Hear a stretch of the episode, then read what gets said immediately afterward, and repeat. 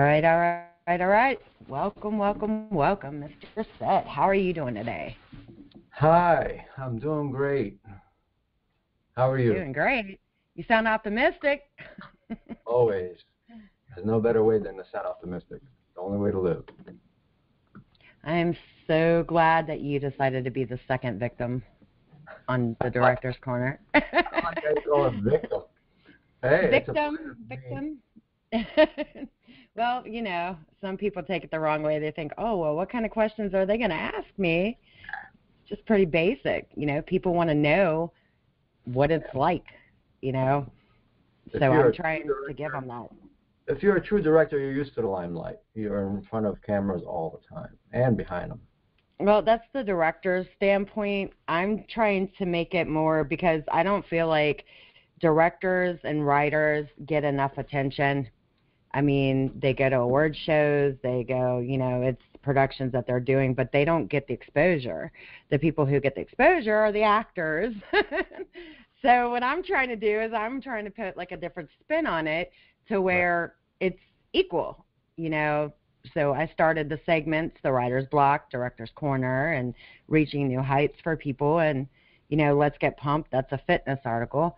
So let's see, you know. But I mean, I wanted to put the focus on the people who actually don't get the focus.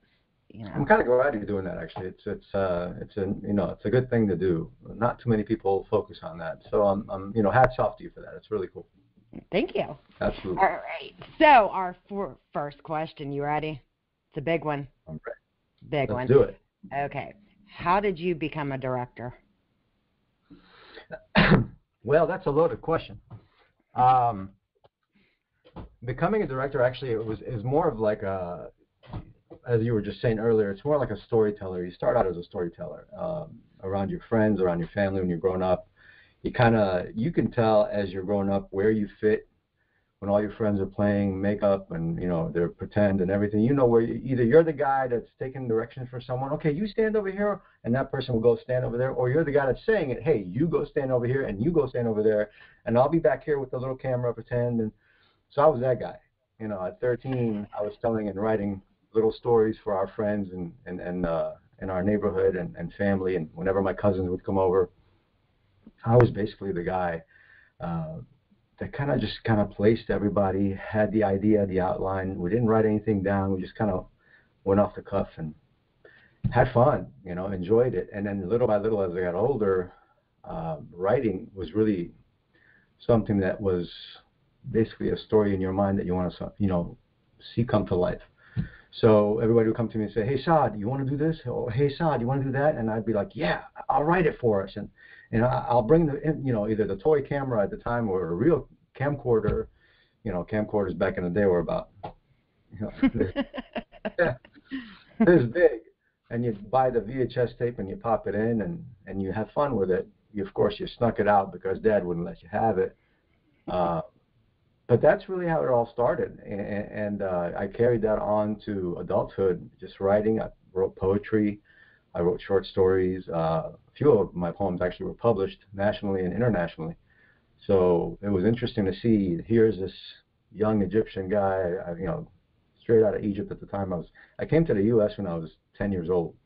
So a Christian Egyptian growing up in the Middle East had no idea my life would even go in that direction let alone my name, because you know most people can't pronounce my name, Saad Joseph Gerges. They, they either say Saad or they say any other word that they can think of that doesn't sound like Saad. so um, becoming a director was really, it was more like a a path that you kind of had to pave for yourself, if you will. You have to really believe in yourself first and foremost, and uh, you have to believe in what you're doing and your vision. That's really what it comes to, in my opinion, my humble opinion of becoming a director. Becoming someone who's interested in wanting to show the world what you see and hope that they would see what you see. It's a beautiful thing. Okay. So, what do you think the most important skills for a director is to have? You know, basically leading into this uh, question of yours is, is, is piggybacking on what I, what I was just saying is that you really have to ha- be able to convey not just to the actors. I mean, conveying to the actors is important, absolutely. But you really have to convey to everyone on your team your vision from the lighting department to the camera department uh, to hair and makeup to the style of what you want the you know the the location that you're shooting at to look like, whether it's a set or you're on location. All that is it has to come together, and if it doesn't come together, then your vision is really at that point your vision is skewed because you're not conveying what you want. Yeah. I think you know when you're when you're a director, you see the whole entire thing in your head, whether it's your script or someone else's script. You're seeing the entire process come to life in your mind, and then you're conveying that to your actors. Of course, before you get to the actors, you're talking to your gaffer, you're talking to your DP, you're talking to your electric department, you know, the, the, the, the construction department, and everybody's coming together to ask, what's your vision? What do you see? How do you, you know, how do you think your skills are going to show us what you're seeing? And Mm-hmm. so that's that's really important skill to have as a director because if you don't, you're really kind of guiding a sinking ship. So how do you develop a story? Um, I think the story it starts with an idea. You know, the, the idea has to be.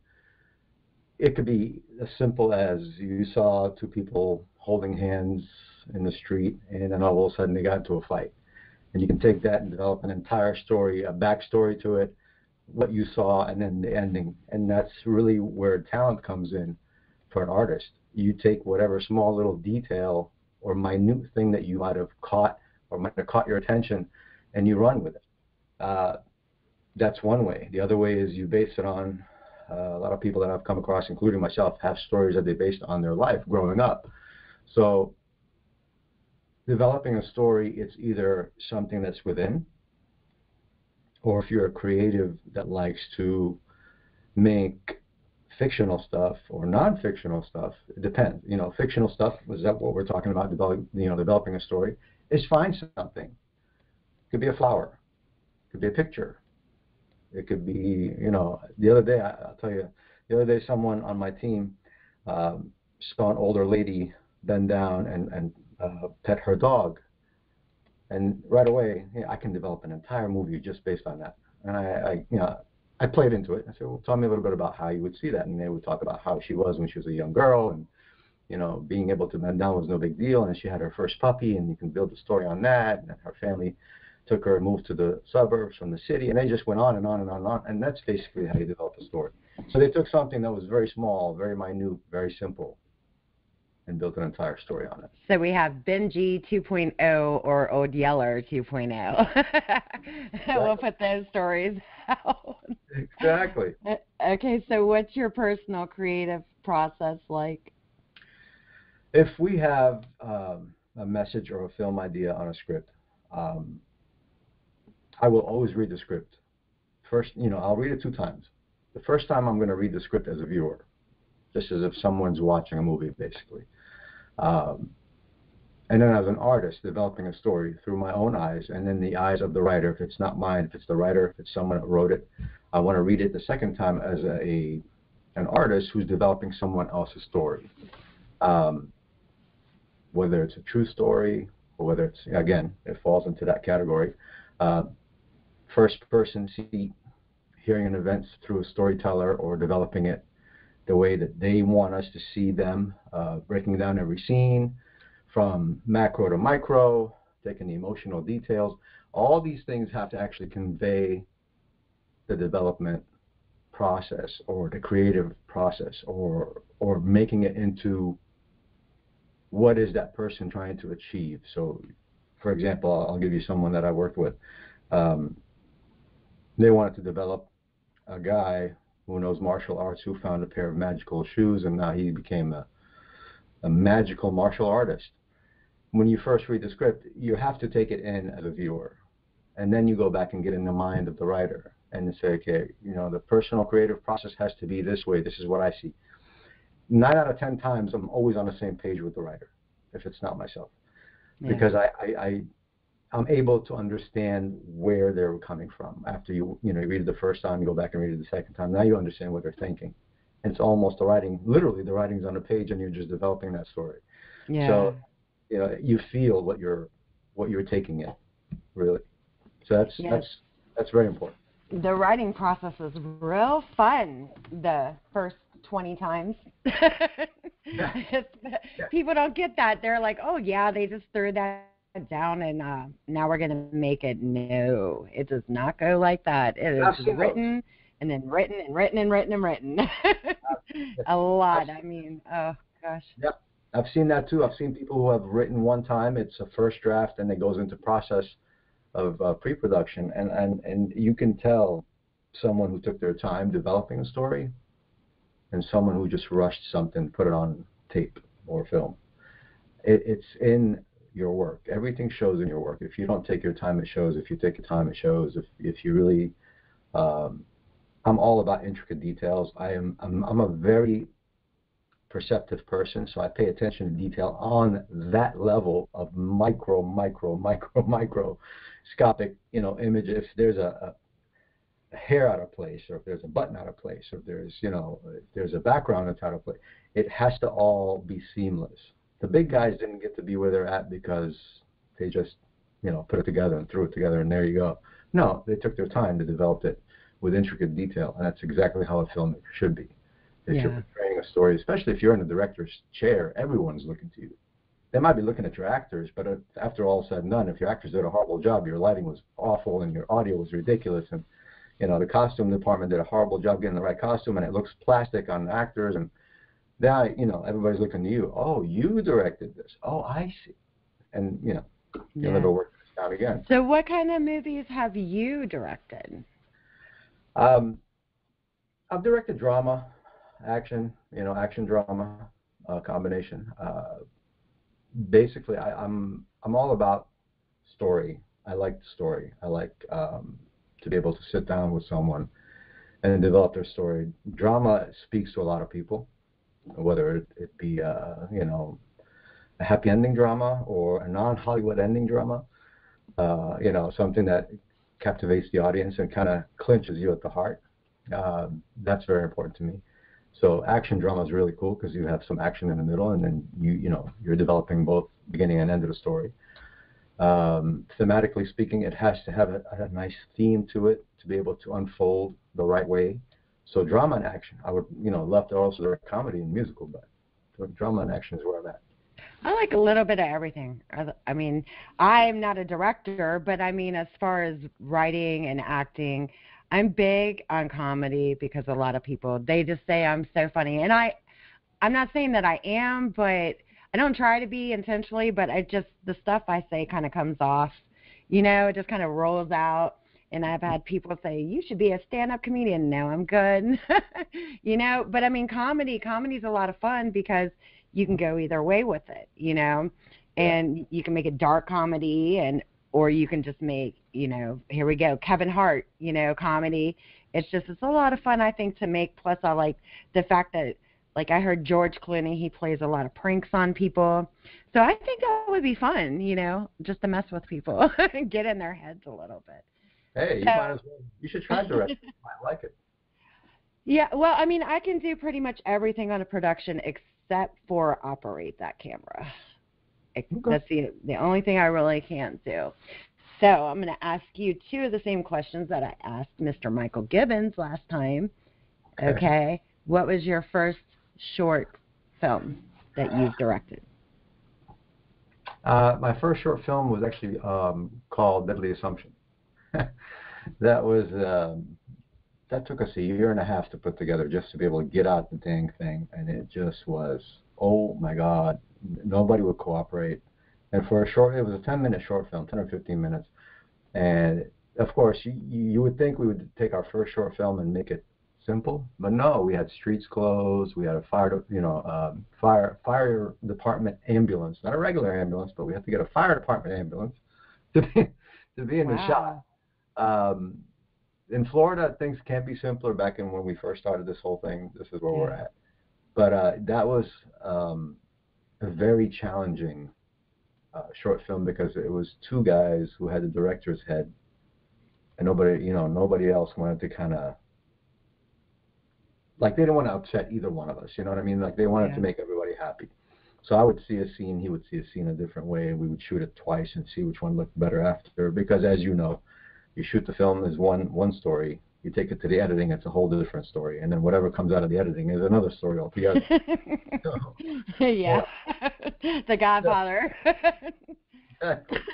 they went to bat over that one, I'm telling you. But I love. I'm Italian, so I I love that movie. I got hooked on that and The Godfather, or well, The Godfather Part Two, and then um the new show, The Offer. I don't know if you've ever seen that or not, but God, you got to watch that one.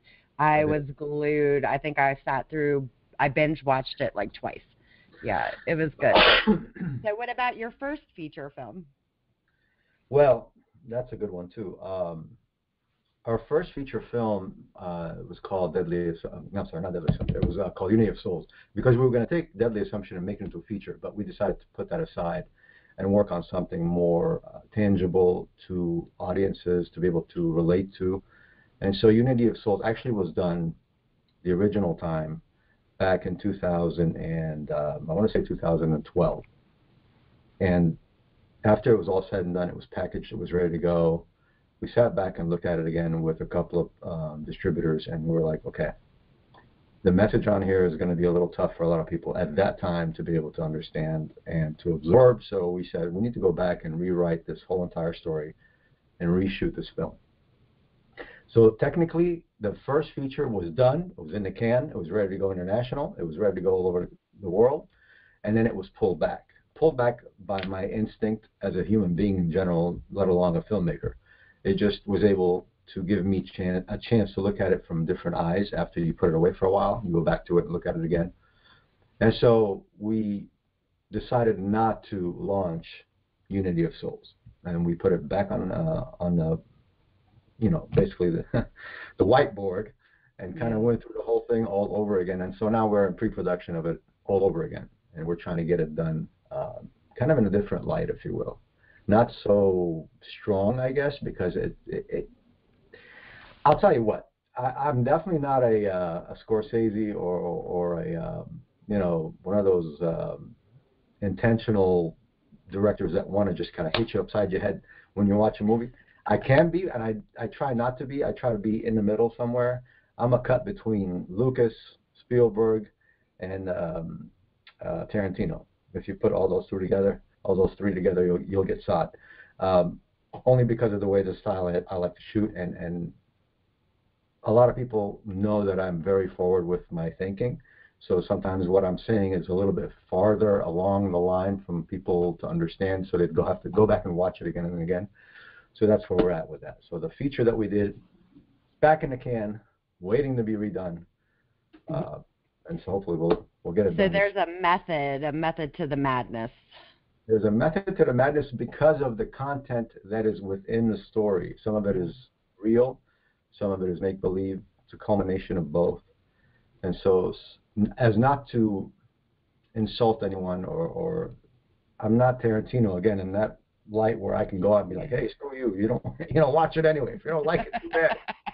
I'm not there. I, li- I like that attitude, though. I mean, I if if you want to watch it, watch it. If you don't, I mean, uh, that's pretty much the kind of attitude you almost have to have to even be in this business because this people get upset and some people get upset over i mean the stupidest things you know yeah. and like feedback and man if you're having a good time making your project you got the money to you know make the project then make the project you know yeah. if people don't like it don't don't watch it you know, right. there's other things on there, you know, you can go and watch and other things that you can do.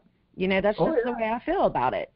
I mean, I'm with you 100%, but yeah. you know, as you are an Italian and you know that you have a heritage that you come from and, and being an Egyptian Christian, especially from, you know, from a Christian standpoint, it, it hit a lot of nerves. Mm-hmm. And because it hit a lot of nerves, I'm all about controversy. I am 100% on controversy all the time as far as storytelling because that's the only way you're going to tell it. That's why we're filmmakers. If we're not telling controversial stories, then what's the point of telling film? You know, telling stories through film. Yeah. Uh, it's the only form of expression that is allowed without, you know, without stringing you along in a courthouse somewhere. So, you know, I'm all for it. Don't get me wrong. I like it. I just don't think it was beneficial at the time for me to be able to either put it out and you know have it be welcomed in the way that I wanted to be welcomed. And so pulling it back was almost like a unanimous decision with the producers I was working with at the time. So, needless Where- to say, I'm, my heart's still in the in the first one, of course. So where did you get the actual idea for your first film?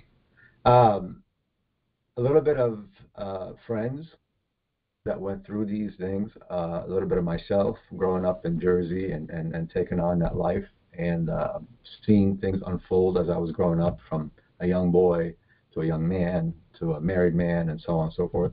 And then moving out of Jersey and going to California, living there for a while.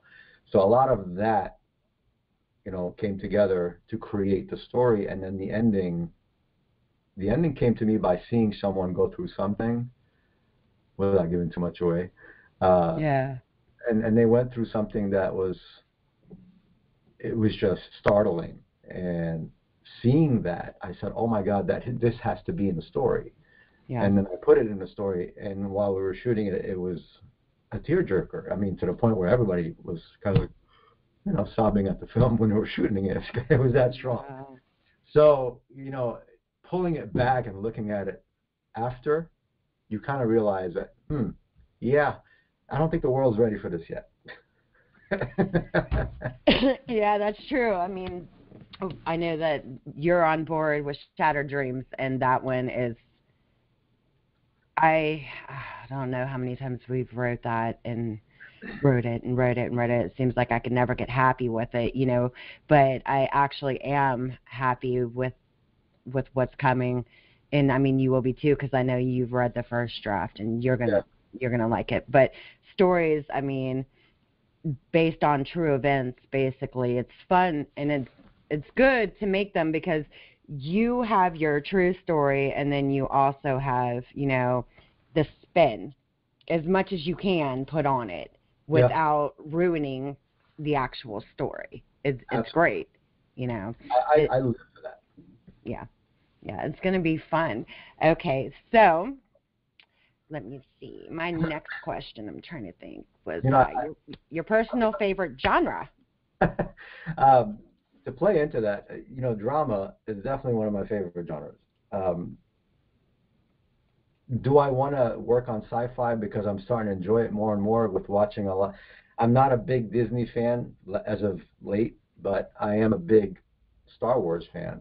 And of all the things that have been coming out on Star Wars, all the spin-off shows, uh, I've been a Star Wars, you know, kid since I was growing up in Jersey. I never went to the theaters to see the movies because I wasn't allowed, but I got to see them on VHS when they came out. And I know, probably saying VHS, everybody's like, "What? What's VHS?" so, you know, I got to see them on VHS, and then I got the DVDs, and now you know you can download them, you can stream them. But all the spin-off shows got me to really want to work on features or even episodic shows in the sci-fi world. It's becoming a favorite. Do I? Is it like my ultimate favorite? I don't think it is, but I I enjoy watching to see. I'll give you a funny story. You can't watch movies with me. Why? Because I sit there and I'll just be like, "Oh, did you notice that? Did you see this?" And all my family were like, "All right, Saad, you need to sit in the back of the room when we're watching a movie because we, we can't do this. You know, we can't watch a movie with you. You cannot pause the movie and tell us how the special effects came into play and why there was, you know." So that, of course, I don't, you know, do it all the time, but I enjoy it. And so that's my favorite. I like drama. I like sci-fi. I would love to work uh, on a sci-fi film. Um, I think uh, Jon Favreau is a fantastic human being for getting as far as he's gotten, working in the volume on the sci-fi with the Mandalorian and so on. So that just kind of energizes me to say, you know what, I can do that. That's not Yeah. that far. I can do this. So you know. you're the man that they would give one of those little kitty DVD players to and some headphones and pop your movie in and send you to another room so they could actually watch the movie. You can't take me to the movies. Well, I mean, it seems like once the further you get, a, you know, in this industry, and the further you even get in acting or anything, it you learn everything, and it does ruin a lot. Like I was watching Friends the other night. I'm not going to say the answer to this because it's on the question part on Lure.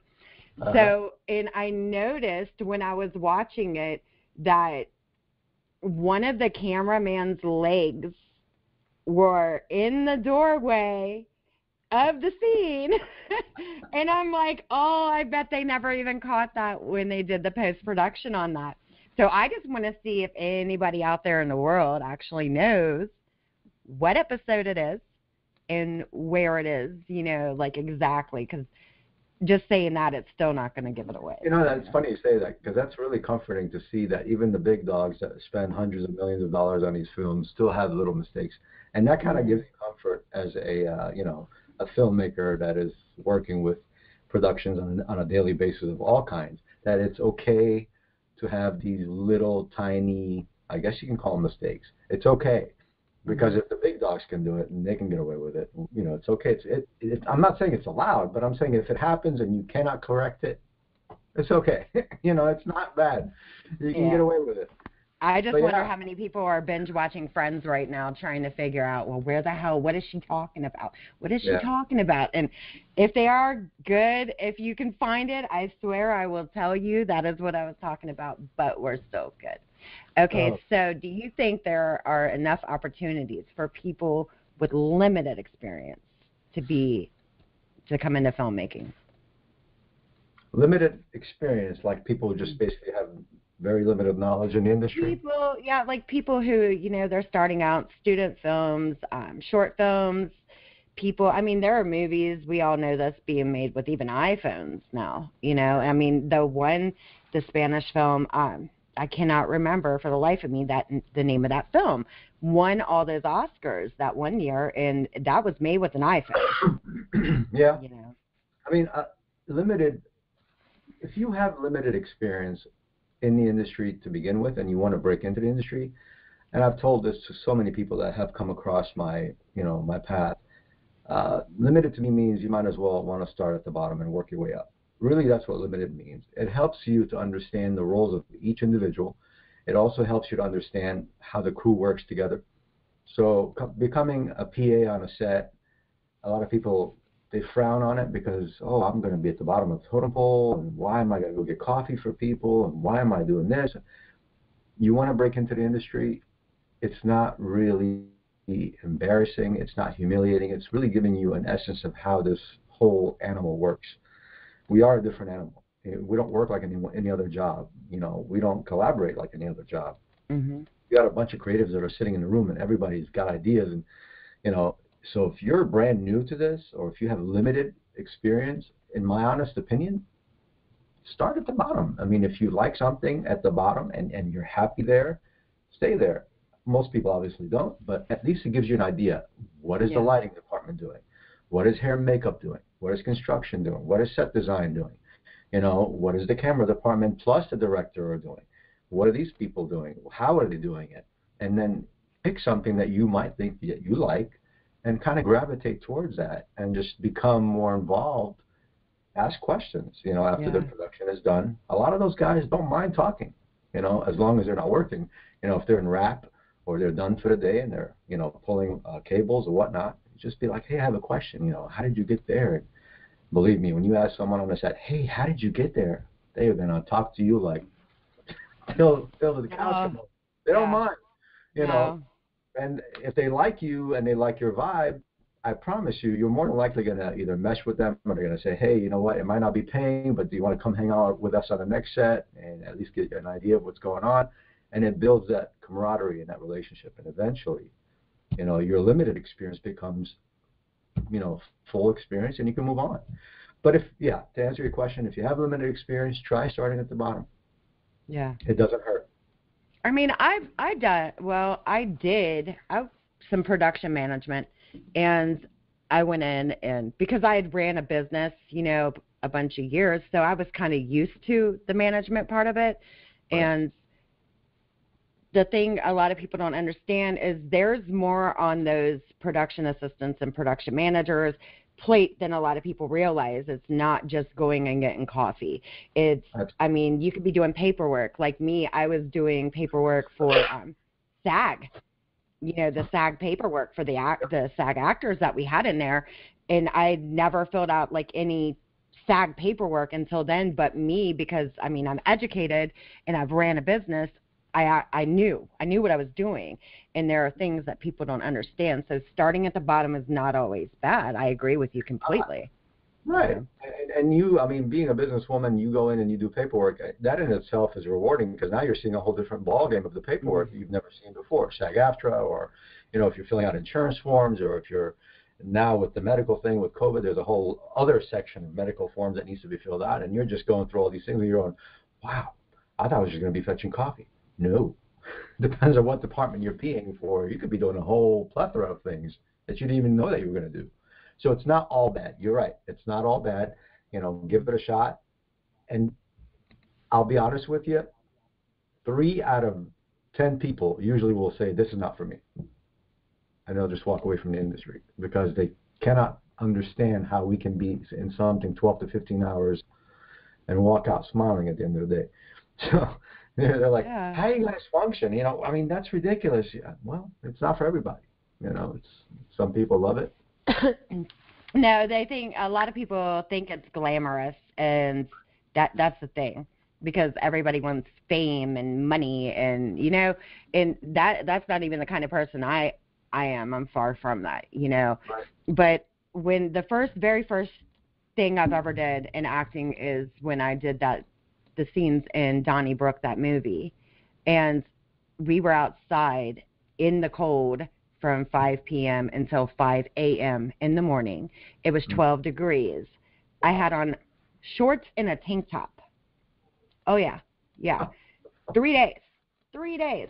And I tell you what, and then where it was shot, because now that it's been released for years, so I can actually say we were at a campground, and it was muddy as hell because it had rained, you know but I had never had so much damn fun in my life because just it was just fun, you know, to do. I was cold as hell, but it was fun, you know. But I mean, it's not all glam, and it's not. It's not, you know? it's not for everybody. Not everybody can handle it. Not everybody can deal with it. But you know, those who do and persevere, yeah. they go on to say, you know, this was the best experience of my life, and I would never trade it for the world. And it's true.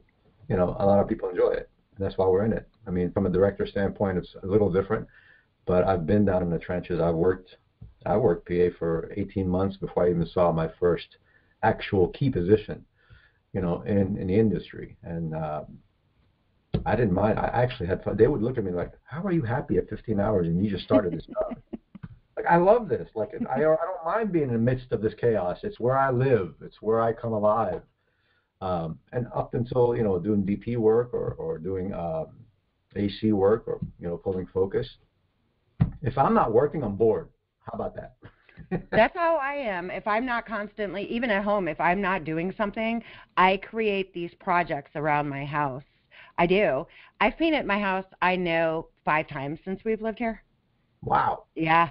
Because I'll get bored and then I have new things spinning in my head and I'm like, okay, I got to change this and I got to do that. You know what I mean? Because yeah. I'm just bored if I'm not working. I have to be working constantly or I just right. I go crazy.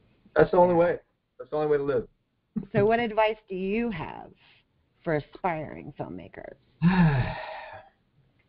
be kind to yourself. Don't be so hard on yourself. Take it easy. Enjoy the, the process and enjoy the journey. Um, not everything you're going to do is going to come out perfect. Um, and not everything you missed make you a failure. It's okay to fail, but you know, failure is an event. It's not a lifestyle, and it's not who you are. It's just an event that happened for that particular time. So don't be so hard on yourself. If you fail at something, or if you failed at making something that you wanted to, it's okay. The good part about this is you can try again. If it's someone else's project that you worked on and you did something wrong, if you can correct it, correct it. If not, if you gave 110% effort and you know in your heart of hearts you gave 110%, then you did, you did your job. You're good so take it easy on yourself. Don't be so quick to want to jump into the next position. Savor. Yeah. Savor the time you have in whatever position you're in. Because you will look back on it one day and be like, man, life was simpler when I was, you know, or life was easier when I did. So it's it's it's a journey, and I, I know it's been said and it's been overused, but truly, honestly, enjoy the journey it's going to be worth the wait to get to your final destination if you have a final destination. I don't feel that there is such a thing. Mm-hmm. We're always learning. We're always growing. So, Yeah. in a nutshell, enjoy the journey, blaze your own trail, and just have fun. I agree. You I definitely agree with you. I mean, so okay, I have another question. That's completely off the topic because I know I I told you pretty much what we were going to talk about. Drones. Yes. what made you want to do drones? I could never personally fly one. I would probably crash the equipment. But I mean, it looks like fun, and like the shots you get are they're great. I've seen I've seen your work. You know. Thank you. Uh, honestly, this is going to sound silly. Uh, I've always wanted to fly. I'm sure a lot of kids think the same way. I always wanted to be Superman growing up. I wanted to put on that cape, and I wanted to. As a matter of fact, and here's a funny one for you. Living in Egypt when I was a little boy, we lived on a second floor, and this is I barely remember this, but my mom used to tell me all the time. She said you would put on the bed cover around your neck, you'd get a C47 and you would clip it, which is basically a clothesline hanger. And uh, you would clip it in here and you would put it around your neck and you'd flap it in the back and you would run from the living room to the balcony and you would jump on the clothesline. Literally jump on the clothesline thinking that you're going to fly. So one time the clothesline gave and I landed on the floor from the second floor. oh God. I was okay. I don't know how. I think the angels carried me down to that. But she said you've always wanted to fly, and you thought that you were Mighty Mouse because Mighty Mouse that they played in Egypt back in the time can actually fly. So here I was trying to be Mighty Mouse. And I, as I grew up, I started loving Superman. You know, Christopher Reeves was one of my favorite Supermen. Uh, he was the original. He'll always be my original. And so having that, having that desire to, to see things from above and just uh, fly. When drones came out, I was like, what? We can film from the sky without a helicopter that costs thousands of dollars for five minutes? I'm in. So I bought my first drone and I was in heaven. I've flown that thing 1,200 feet up and just to see what it looks like. Followed some, you know, dolphins around. How I mean, many have you crashed? None. None. None. Oh, yes. I mean, it took time for me to get brave, um, to be able to just take it from uh, the slow level to the medium level because they have what they call a tripod level, which moves very slow, and Yeah. it has a sport level, but there's a medium level in there as well. So at first, when I first got it, I was the biggest chicken. I would just slowly go up, move over, you know, and I would play with it, and gradually I got better. And now it's just like, you know, it, like anyone for example, before drones, motorcycles. I had a motorcycle. Whenever I wanted to get away, I'd hop on my motorcycle, go for a ride. I feel great, come back. Uh, sports cars, the same. So when drones came out, and I've had too much, and the world's way too busy and noisy, I'll grab my drone, hop in a car, go by the beach, and fly my drone. And I'm in the zone. You know, I'm just, I'm there. I don't I let don't think a else- lot of people realize what those kind of rides can do for you because me, I love to ride motorcycles. Yeah. I therapy. love to ride. Yeah, it is. It really is. I throw my earbuds in, pull my hair up, and I'm gone. That's it. You know, it's just Yeah. me. And they don't get it. A lot of people are they're afraid of bikes and it's not the bike you have to be afraid of. It's not even you. It's everybody else on the road that you have to be afraid of and people Okay. on their cell phones and you know, people like that just make me mad. But when I get in those moods I have to. I have to do something, you know. Yeah. And that that's awesome because I mean you're you're like me in a way. You just jump on a bike and that's exactly what I do when I get irritated. I'll just I leave. Yeah. You know? Now I jump, I jump through my drone. yeah. We're gonna keep you away from clotheslines. I mean, when you go out, and that's the thing too, is is I learned to go high. Uh, I've tackled a, a bunch of birds up in the air um, because uh, you know when drones first came out, birds thought they were just a toy that they were going to grab. And I've tackled some birds. I've lost some um, propellers, but I have replaced them. But it never crashed. Literally, I mean, thankfully, it never crashed. But yeah, um, that's one way. And I mean, don't get me wrong. I'll still hop on a bike if I have a chance. that I laid down, but it wasn't my fault. It's someone who cut me off again, and it was an older person here in Florida. It's kind of hard to not come near an older person anywhere. Yeah. So, but yeah, I laid it down and I walked away from it, luckily. But um, I got back on the horse and I rode again. So, but yeah, I enjoy it. I love it. Oh, I have a story I could tell you. Uh, I'm telling you, I laid down not a motorcycle, but a scooter. Ooh. Yeah, I grew up riding four wheelers and dirt bikes and stuff like that. So we, uh, I kind of borrowed one of my friend's little scooters when I was like 14 years old, and I had the experience. Well, it was raining and I had somebody on, and they're if they see this, please still don't be mad at me. but we were going up to this park and there was like a turn that kind of went like I don't know, kind of like that all the way around. And I told the person I was like, don't, don't, because they kept doing this on the back. I'm like, don't lean because if you do, I know we're going down. I'm just gonna let us go at this point. So they kept it up in the rain. We were doing 25, which would too fast to be going around that corner, too fast. And I knew when they did that, we were going down. So mm-hmm. I let it go. You know, I, I let it go and we we went down and I was scratched up pretty good, but it could have been a lot worse, you know. I you tell somebody, they have to listen, you know. Yeah. They Yeah. have to. Absolutely. It was a dangerous story. That's a scooter. I mean, come Yeah. on. yeah. It wasn't a motorcycle. Yeah, yeah, that's true. I mean, a bike would have been maybe a little bit heavier than that little scooter, depending on what kind of bike you have. Because I've felt bikes that have been lighter, you know, than than the ones. Now I prefer anything less than a twelve fifty is a waste of my time. Right on. so, what are some of your other hobbies besides Mighty Mouse and motorcycles? Outside the film world, uh, I, I love working out. I enjoy being healthy. Um, I like, uh, you know, just uh, being outdoors. I enjoy anything outdoors, uh, whether it be swimming or whether it be running or weightlifting. Even in you know, it's in the gym. It's away from the house. Uh, as far as sports, I you know played sports when I was a kid, but right now at my age, if I'm in the gym four days a week, I'm happy. If I'm swimming, I'm happy. You know, if I have time for both but yeah, I enjoy that. I, I just enjoy. I'll tell you honestly, between California and Florida, weather-wise, I would enjoy California weather all the time. It was 100%, hands down, it's better weather than Florida. Um, I did not know I was allergic to bees and fire ants until I came to Florida. And so when I got stung by both and blew up like a balloon, I limit being anywhere near grass or anywhere that has anything remotely close to bees or fire ants. So I stay near the water by the beach. And yeah. uh, that's really it.